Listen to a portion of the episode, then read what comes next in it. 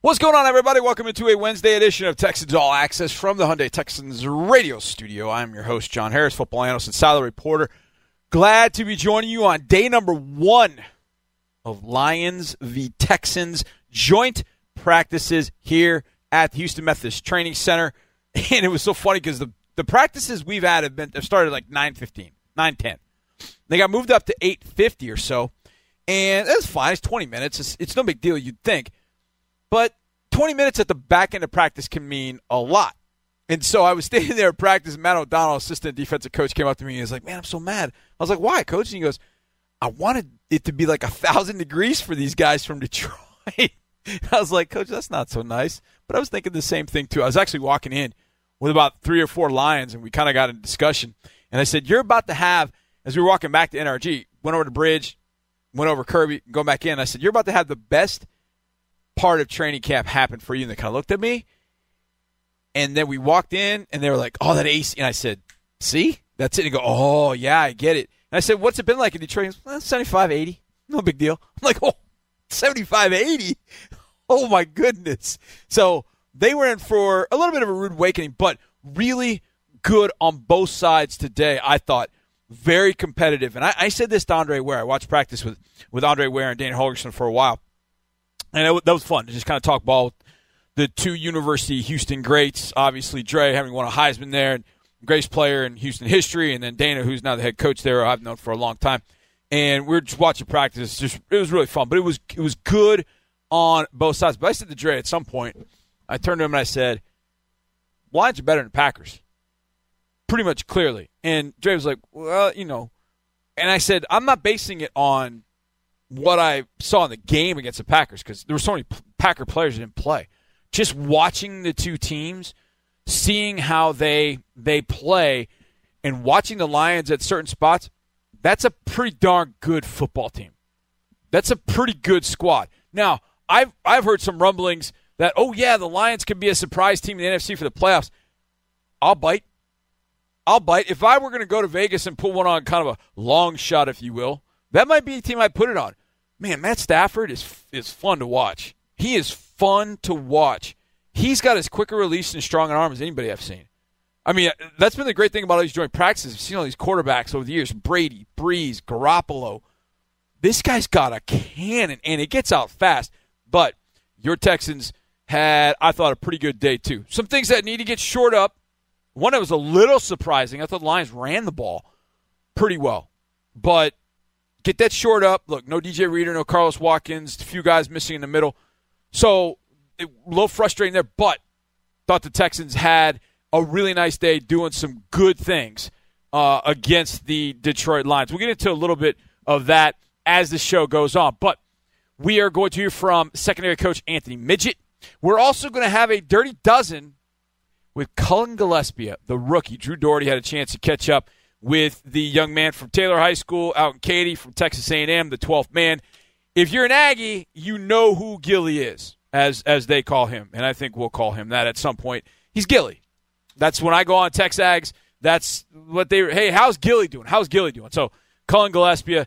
Sometimes it's know, we got to be official about it, but Gilly's done a nice job, I think, at training camp, and uh, he's going to have a great opportunity again on Saturday night against the Lions to continue to make a bid for this roster, make a bid for the 46 man roster, and find a way to impact this team in 2019. So we got Midget, we got Cullen Gillaspia. I'll give you some of my thoughts and notes from the day. My Harris hits a little bit later in the show.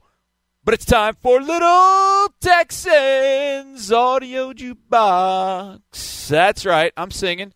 I'm singing. Deal with it. Let's hear from the head coach himself, Bill O'Brien, and he was asked about any number of things, but these training camp practices with coaches that you know. Now, last week it was with Matt LaFleur. I think coach probably knew him, but he knows Matt Patricia very well. And that made practice a little bit easier throughout the two hour workout. We go back a long way, um, coached together in New England. Didn't, didn't really even have to meet about this. You know, we just knew how it would work, and uh, it was smooth operation. Matt does a really good job. Very smart guy, uh, really good coach, and it was good to work with those guys today. It was really good. And like Matt LaFleur, Matt Patricia, I think it's an Achilles, but he was riding around on his 4x4 like he has been at Detroit's practices, and I wondered what they would do when he went on the road, and they found him a four x four, and so he was tooling around the fields on that four x four. I tried to stay out of his way, so I didn't end up being a hood ornament. But when you have two coaches that know how these things go, things are pretty smooth, and you could tell that things were very smooth for both sides, getting from drill to drill uh, and going against one another. So those two having that that knowledge of one another, having coached with one another, know each other for a long time, that made practices pretty smooth today. Now, a big talking point, obviously, throughout from last year and before last year, going through this offseason, et cetera, has been the offensive line.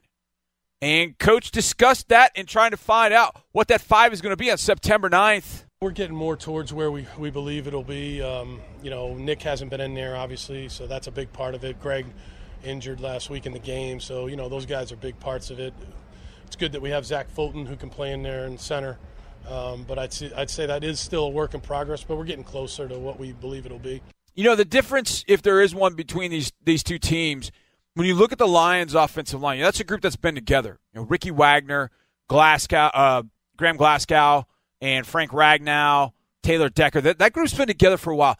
And continuity, Wade Smith will tell you this, Eric Winston will tell you this, guys we had on the show will tell you this. The continuity that they had, especially in that 2011 group, that continuity had been there for a few years. And so it really gelled. And it showed when you watched them play how much working together. This group is still trying to find its way kind of together.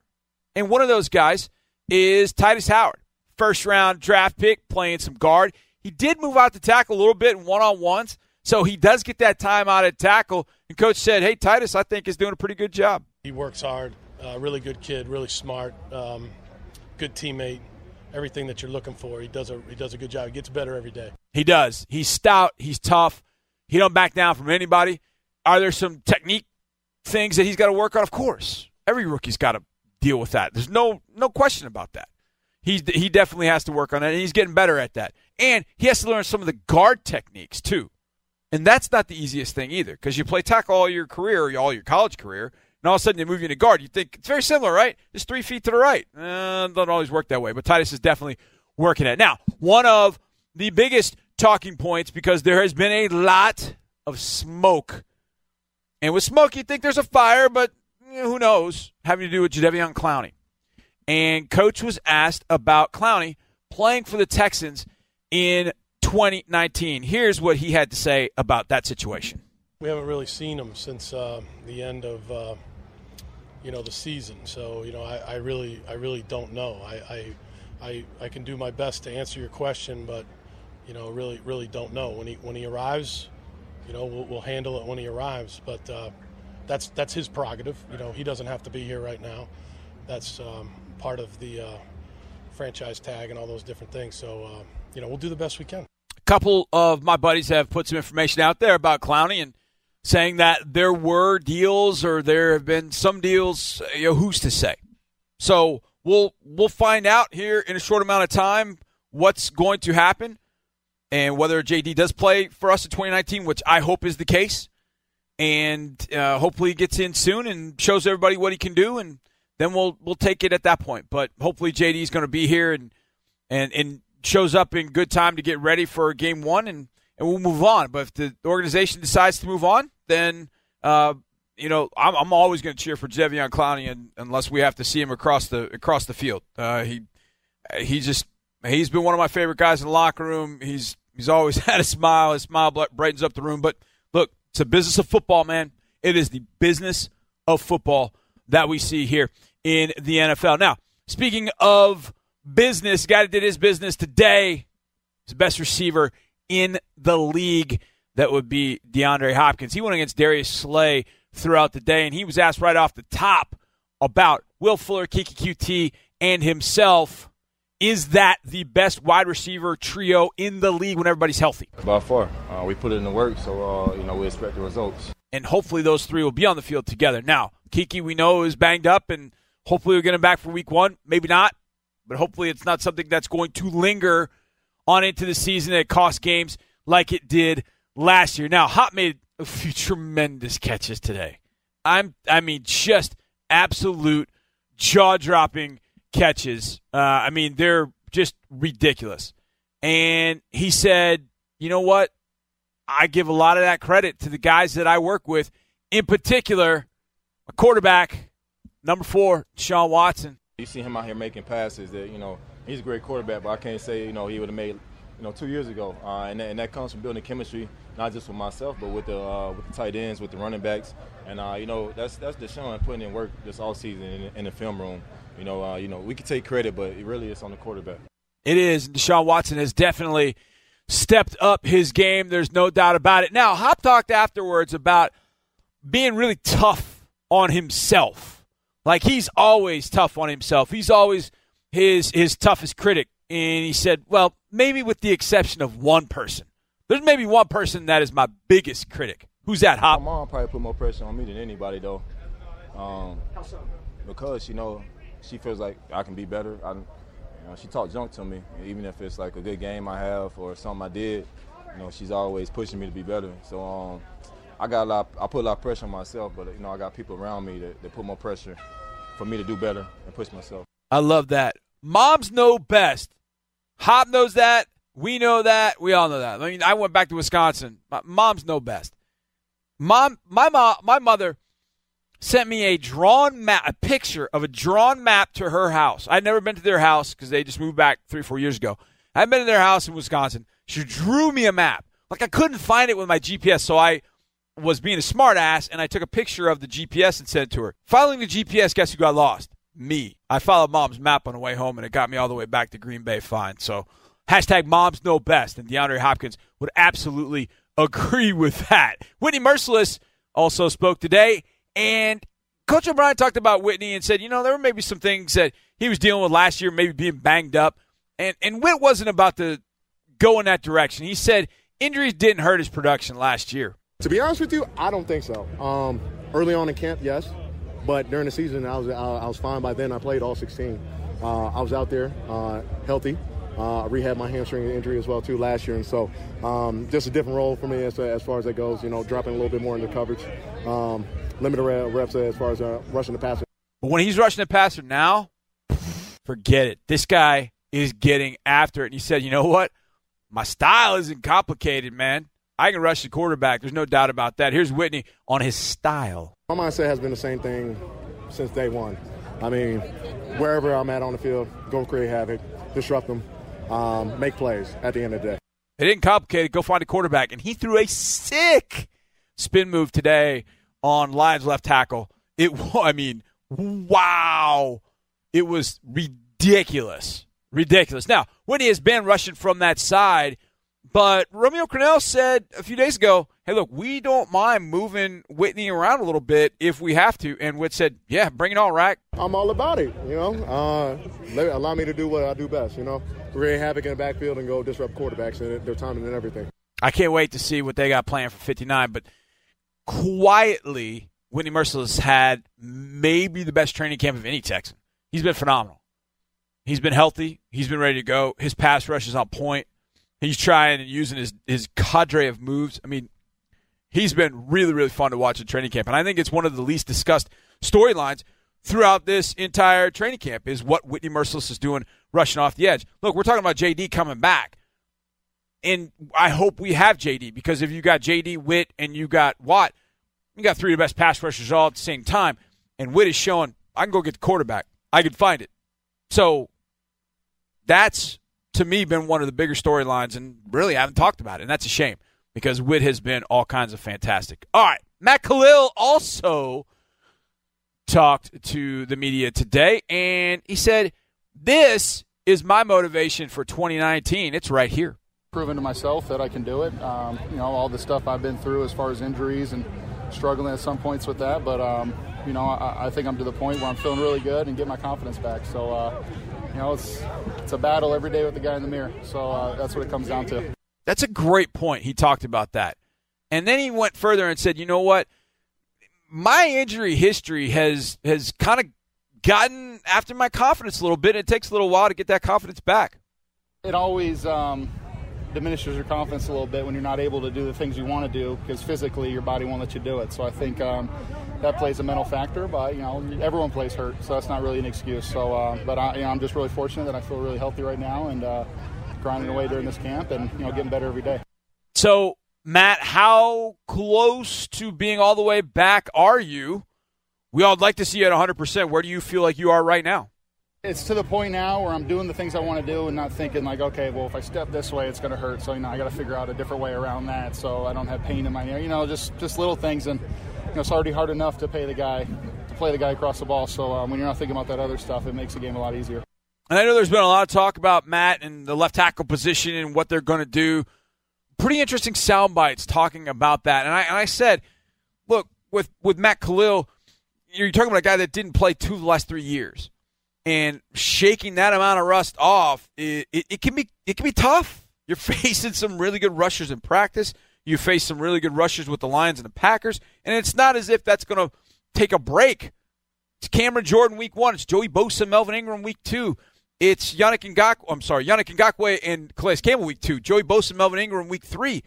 You're facing some dudes right out of the chute, so it's going to be tough. So hopefully Matt continues to do that and you know, Bill O'Brien had a comment about Matt Kalil, and, and I'll play that for you now because I figured it's fitting as we talk about Matt Kalil to get Coach O'Brien's thoughts on what he's seen from Matt. He's had a really good camp. Um, you know, it's hard to judge in a practice setting. Sometimes, you know, you can't hit the quarterback. You know what I mean? So, quarterback maybe holding the ball sometimes, try to get guys open. So, you know, I, I think he's had a very consistent camp. Um, he's a really good guy to coach, very smart player good guy in the room. He's got everything you're looking for. There he is, Coach O'Brien, Matt Kalil, DeAndre Hopkins, Whitney Mercilus, your Texans audio jukebox. Okay, I'm done with the singing. All right, coming up next, secondary coach Anthony Midget. He spent some time with the voice of the Texans, Marc Vandermeer. We'll have that for you next on Texans All Access. Welcome back to Wednesday edition of Texans All Access from the Hyundai Texans Radio Studio. I'm your host, John Harris. Glad to be with you. We had a lot of sound in the first segment. We'll have a little bit more now with a guy that has been with the Texans since Bill O'Brien arrived in 2014. He coached up with Bill at Penn State and then joined him as an assistant secondary coach. And then last year he took over as the secondary coach. I think he does a whale of a job. And one of my favorite moments in all of 2018, Anthony Midget as secondary coach against uh, it was against the Miami Dolphins. This is one that it just stood out to me. And the Texans were were banged up in the secondary. I want to say J. Joe J. Joe was banged up for some reason, and I think he was actually hurt on that particular play, and that's that's what happened. And so I looked out on the field, and I saw essentially five safeties on the field.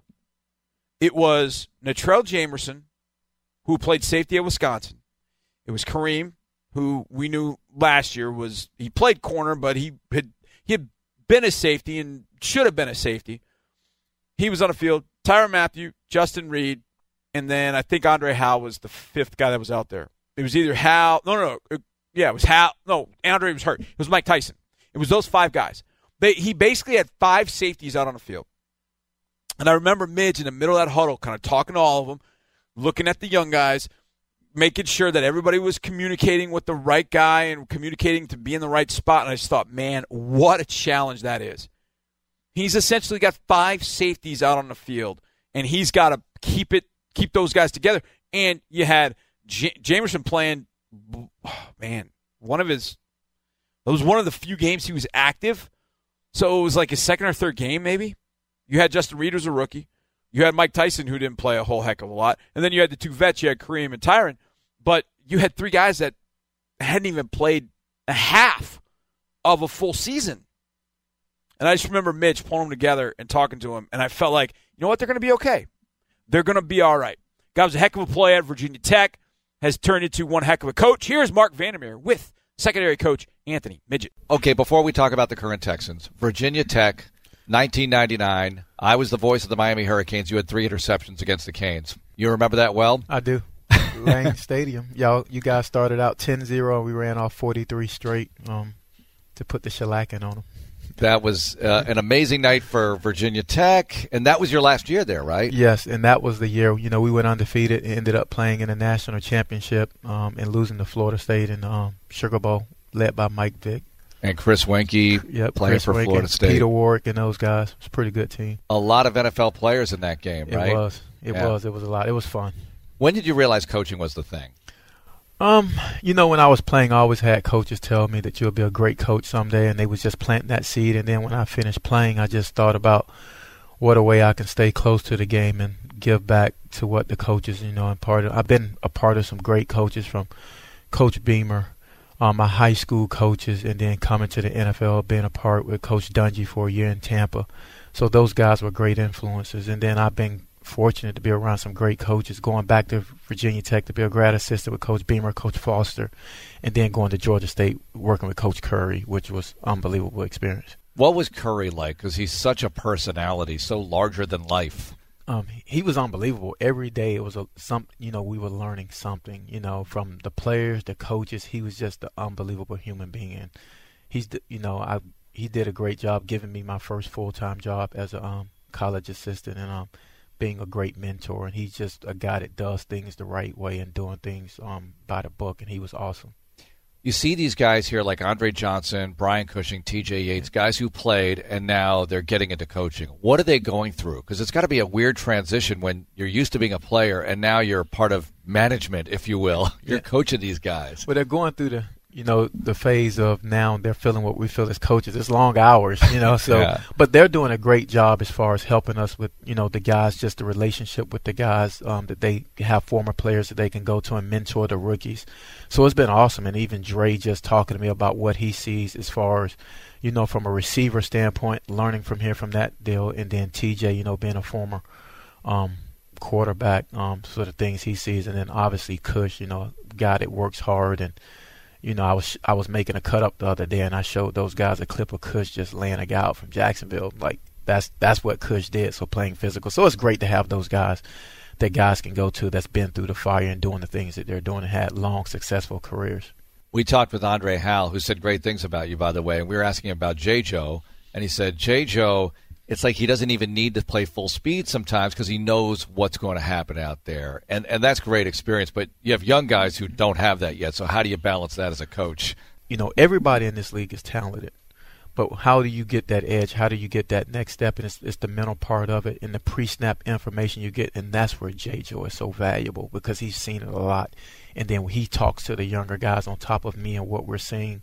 And then we just trying to get them to the level. I always tell them, remember when you was a rookie in college? I mean, a freshman in college. Try to get to the point that you felt that you was a senior as quick as possible that'll give you some success, success and have you feeling comfortable when you're on the field. Because if you stay playing, feeling like you played that your freshman year for a long time, you're gonna struggle to make the transition. So the, as quick as you can make the transition of feeling comfortable while you're out there, you'll be, you know, it'll be good for you.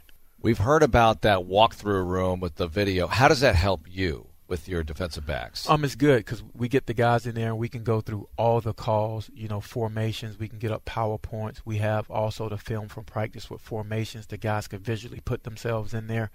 And it's another way, just as opposed to just sitting in the meeting room and just watching film and drill. It's another way to break it up and give the guys a different opportunity to learn. What about these rookies? How are they doing for you? They're doing great. They're coming in. You know, we're putting a lot on their plate, but they're coming in, competing every day, and just showing up, working, and um, that's been the beauty of it. And I just see guys continue to get better. It's got to help going against these receivers too, because not only do you have the veterans, but some of these young guys look like they have some game. It it is, and you know, I tell the guys, you know, we got the, you know, we got a guy in Hop that's big, that's physical with the catch, you know, number one receiver in the NFL. Then you got a guy Will Fuller that's a great route runner, can stretch the field.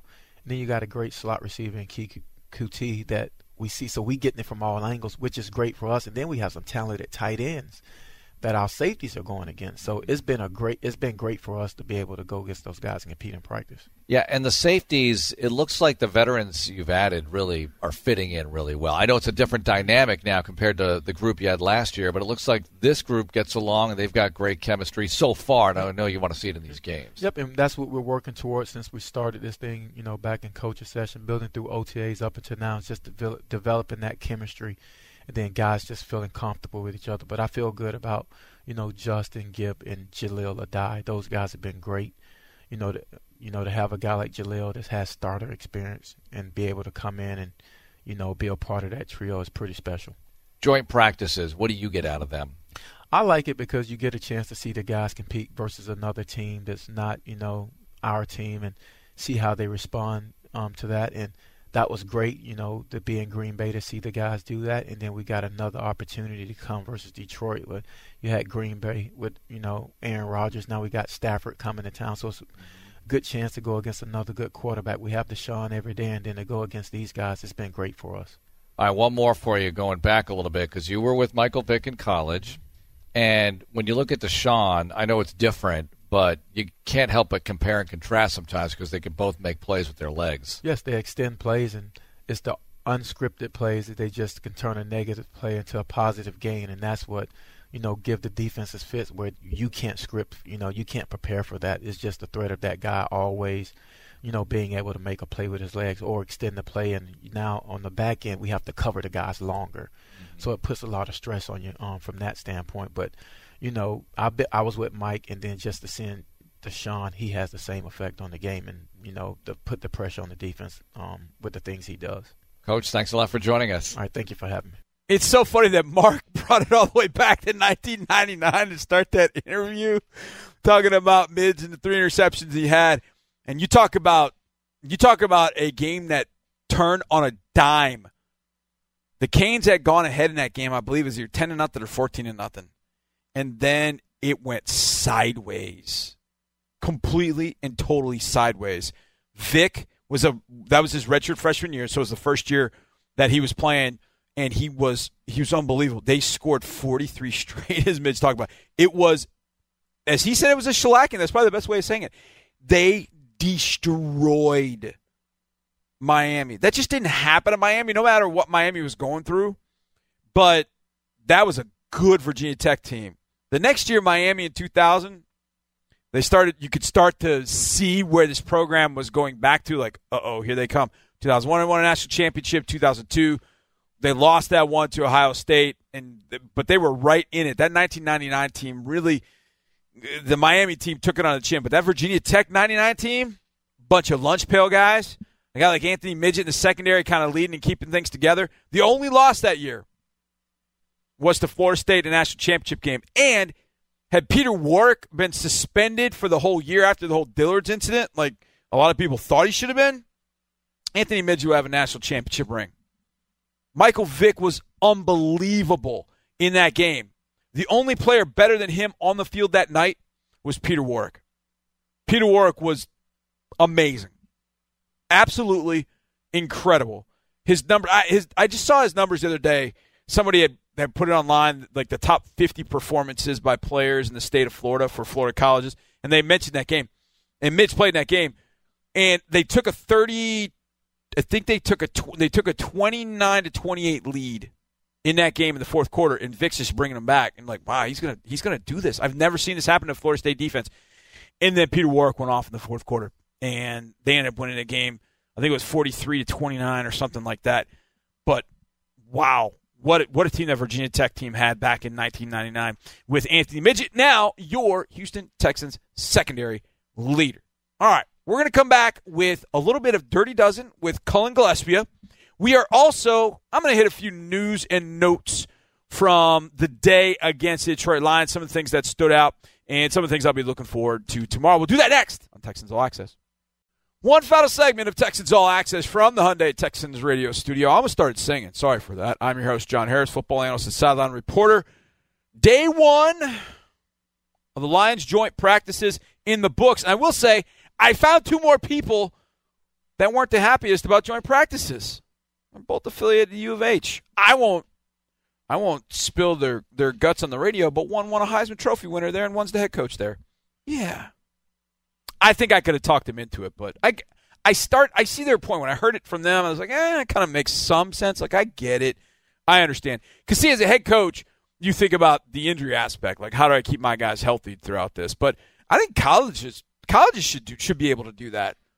Go up and you know, University of Houston goes to I don't know, goes over to LSU and practices against them for a couple days, just to see somebody in a different color jersey. I know as a player that broke up the monotony. I know it broke it up for me, but Maybe, maybe not for others, but I love these joint practices. I always have, and I see the value in them. But eh, maybe I see a little bit of what they're talking about. And so, therefore, I shouldn't be so hard on Aaron Rodgers for his thoughts. So, Aaron, I take it back slightly.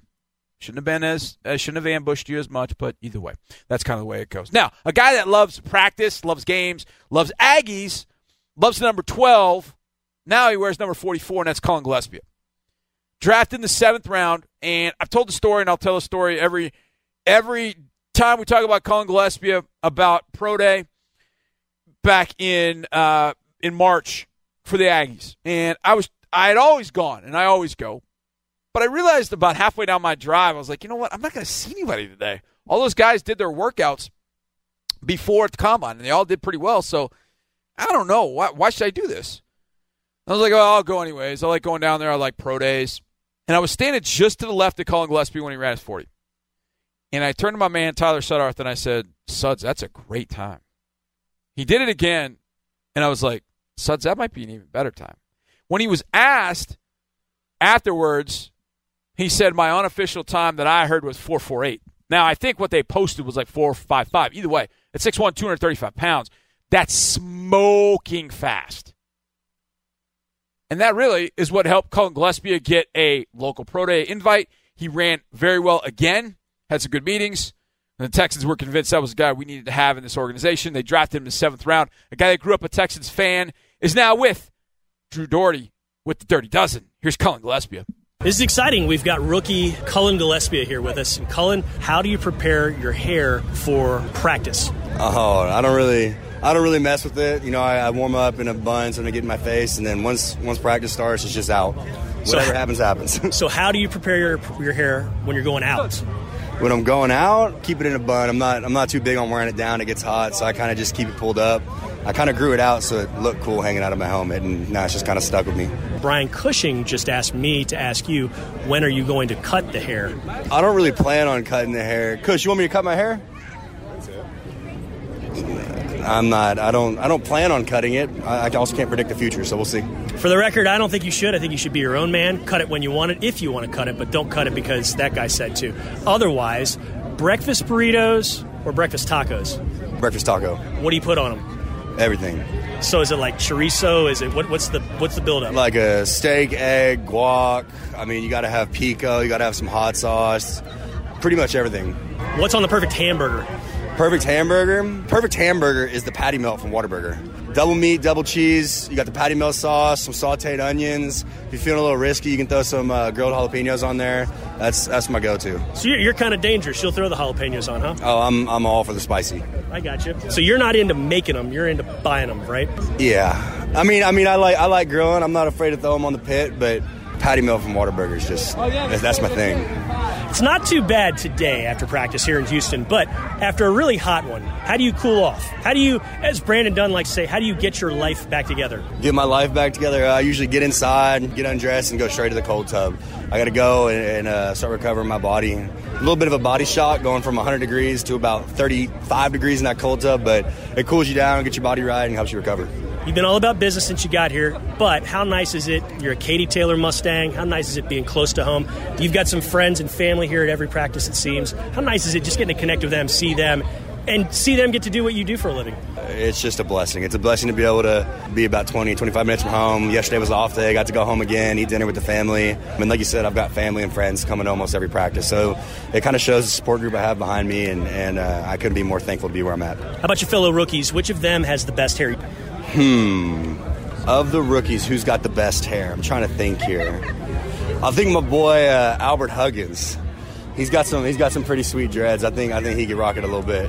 Who's the best dresser out of the rookies? It's definitely not me. How come? I got no style. Why? I got like the Texas style, like jeans, boots, like some Wranglers, maybe like a polo. I actually get made fun of a lot. i have had to redo my wardrobe a couple times to, to, to fit in. But best dresser, I think Lonnie. Lonnie's got some pretty good style. Okay. You know, you just piqued my interest. The boots. What's the perfect pair of boots for you? Oh, I got some Lucchese. I got all types of boots. And, uh, Do you uh, have a go-to set though that you wear for just like the most special of occasions? Yeah, I'm, I'm pretty sure it's my uh, Lucchese ostrich skins. So have you gone to a lot of rodeo concerts? Oh, first concert ever I think was uh, here and it was either Maroon Five or Alan Jackson. Those were my those were my first two concerts. I was probably 10 years old, and uh, last year I don't think I made any to any. La- two years ago I made Turnpike Troubadours. Uh, I'm I'm big on the rodeo. I'll, now that I'm here officially and I'm living here, I'll, I'll try and make it every night. I'm thinking about joining a committee as well. You're in hog heaven. Oh, that committee. I mean, you've got a whole range of things you can do there. Yep. Got a couple buddies. All my college buddies are in committees, so kind of the fun thing to do being in your 20s, young, getting to do a little bit of volunteer work. That's uh, something I'm definitely looking forward to. Okay, last thing. You've been to Maroon 5, you've been to Alan Jackson, Turnpike Troubadours. But of all of them, is there one that stood out as the best? What's the best concert you've been to here at the rodeo? You know, I'm definitely a Texas country guy. I've seen Zac Brown Band. That's been great. Uh, you know, I've seen them all. I've seen everybody who's come through, but Turnpike Troubadours are definitely my favorite. Like I said, I'm Texas country all the way. So you got Turnpike. I think I saw Cody Johnson. You know, I'd like to see my boy Parker McCollum get to come through. He's, he's one of my favorite right now as well. So all those guys are, are uh, really amazing. All right, we'll pass that on to the Houston Livestock Show and Rodeo Booking Committee that uh, right. Parker Parker McCollum is a choice. yeah, shout out Parker McCollum. We need, he needs to, we need to get him a rodeo spot. Cullen, thanks so much for the time. We really appreciate it. Best of luck through camp and on into 2019. I appreciate it. That, my friends, was Cullen Gillaspia, the 12th man. They will have more 12th men at Texas A&M University. They will have more 12th men. I don't know that they will have one that was received and is such a legend like Gillaspia. Now, they did a doc, Te- TexAgs, who I do radio work for, and I've been on this, and I, I work with the site. So they did a documentary on on Cullen, and it was really good. Cullen was a heck of a player coming out of high school. I, I mean, I'm not going to play down the 12th man thing, but the guy should have had a Scully early, but he didn't, and he ended up earning that Scully when he was at uh, Texas A&M, and he got it through doing what you seem to practice every day, working his tail off, flying on special teams, and then they added the offensive component the final year he was at A&M, and I think that is what put it over the top. Yeah, you're always looking for players and athletes and rare spots. And hey, is a guy from the SEC that just ran on special teams worthy of being drafted? Probably not. But what if I tell you that he can play fullback? He runs 4 5, he catches the ball in the backfield. What about now? Well, okay, now it's intriguing. And that obviously is what the Texans banked on and what they were able to find with Cullen Gillaspia. He is a heck of a story. He's not just a try hard Rudy guy. This is a guy that is going to be able to contribute to this organization and hope that he continues to. Guy was a fan of the organization. Want to see how long he can stay here, but having a guy like that around and a good interview, obviously, with Drew Dougherty, the 12th man. Now we're at number 44, Cullen Gillaspia. All right. Few notes and thoughts about practice. I will start with DeAndre Hopkins and Will Fuller. No Keke Coutee still coming back from the injury, but I mentioned, or I had this soundbite from Hop earlier and was asked about the trio, the three, Keke Coutee, Fuller, and Hopkins. Are, are, are, can you guys be the best trio in the league? Are you the best trio in the league? And Hop is like, well, yeah, we expect to be. And with no Keke, is Fuller and Hopkins the best duo in the league? And that to me is is I mean, there's some good duos. But I'll take this one. And on Wednesday, those two both showed out. I thought they had probably the two best offensive plays of the day. And obviously, the, the throws from Deshaun Watson were on point. The first one was Will Fuller on the far sideline. Now, I couldn't tell if it was a double move. I was kind of watching the secondary on my side. So I didn't know if it was a double move, but he got down behind Rashawn, oh no, behind Darius Slay on the far sideline. And Deshaun just lofted one beautifully. Fuller makes the catch, toe taps it in bounds, probably about 25, 30 yard catch. And they kind of ended up you know, Slay and Fuller, you know, Slay trying to make a play, Fuller make the catch, kind of fell into each other, fell on the sidelines. And the fans were cheering to catch. And then when Will got up and started running back to the huddle, it was as if they started cheering even more. Like they they got it. Like they understood. Like that was a that was a big play. That's a guy we got to have. That was pretty cool to see the fans react the way they did. Then a little while later, they were working on red zone drill, and Hop was on the right side. And as I'm looking, I'm like, that's single coverage. That's slant or fade. And so Slay immediately took away the fade. So Hop ran the slant and then just kept going to the back of the end zone. So he's running along the back of the end zone. And you could tell he's got two steps on on Slay. And I'm I'm like, Sean, throw it, throw it. And so when he threw it, he kind of threw it behind Hop. Hop actually slid down first And then as he was on the ground, he kind of reached up with his right hand and brought it into his body for the catch. I mean, it was just, it's one of those things that we see Hop do all the time. Like, hey, great catch, Hop, Hop, touchdown. I write down my notes. But it's not something we should take for granted. I mean, it was just one, it was one heck of a catch. But seeing those two work against the Detroit secondary, and I'll, and I'll give the secondary for the Lions some credit. In one-on-one drills, those guys did some good things. They got some guys that are long, they're physical. They get after a little bit on that on that secondary. So uh, that was it was good to see Hop and Fuller have a couple of good days, especially in team drills, and to see Will Fuller back at it with Hop because that duo is going to be pretty nasty. And to have Deshaun Watson throwing to him, that was that was good stuff. The Texans' run defense, which I thought was stellar in Green Bay, was stellar last year and is really really good. So the Lions got after him a little bit, and that's one thing that I will definitely have my eyes on tomorrow. How the Texans' front responds because I did think the Lions had a couple of times where they they gashed the run in there a few times, and that's not something that Texans defense is used to. It really isn't. Justin Reid with a with a big pick at the end, a situational drill that Matt Stafford got a little bit of rush in his face and kind of faded away from it. The throw sailed on him as he was looking at a crosser, and Justin Reid playing uh, looked like maybe two man. I can't remember, but he was playing. Uh, he was not in man coverage. He was kind of floating over the top of a lot of stuff and he ended up picking off the pass to end that situational drill. Ka'imi Fairbairn was money all day long. They did a situational drill, same one as Stafford threw the interception. The Texans had an opportunity to go at it, completed a couple passes. There was a holding, there was interference, then a couple incompletions. So it was fourth down at the 40. I think there were 15 seconds on the clock. And fourth down, brought out Ka'imi from 57 and nailed it. Just put it right through. I mean, nailed it right down the middle. Would have been good from 60. Just bombed it. And it was funny because Kerryon Johnson was in front of me, and he made some comment about their kicker, uh, about Matt Prater. He's like, "Oh, Prater could have made that too," and, and I just was like, "Yeah, but our kicker's better." And he and he said something about Prater. I was like, "Your kicker's just older." Prater's very good though. I, I, we were just kind of joking around, but uh, he started saying, "Yeah, my kicker's got a beer gut." He was talking about Brady, which I thought was pretty funny. Kerryon Johnson had a day too. He's a fun guy to watch. Really, really fun guy to watch uh, for the Detroit Lions. Tomorrow, I'll be taking a look at our DBs against their wide receivers. They've got Marvin Jones, who did not practice today. They got Kenny Golladay, and I did not see much of Danny Amendola. They had a different slot receiver in there for a lot of today.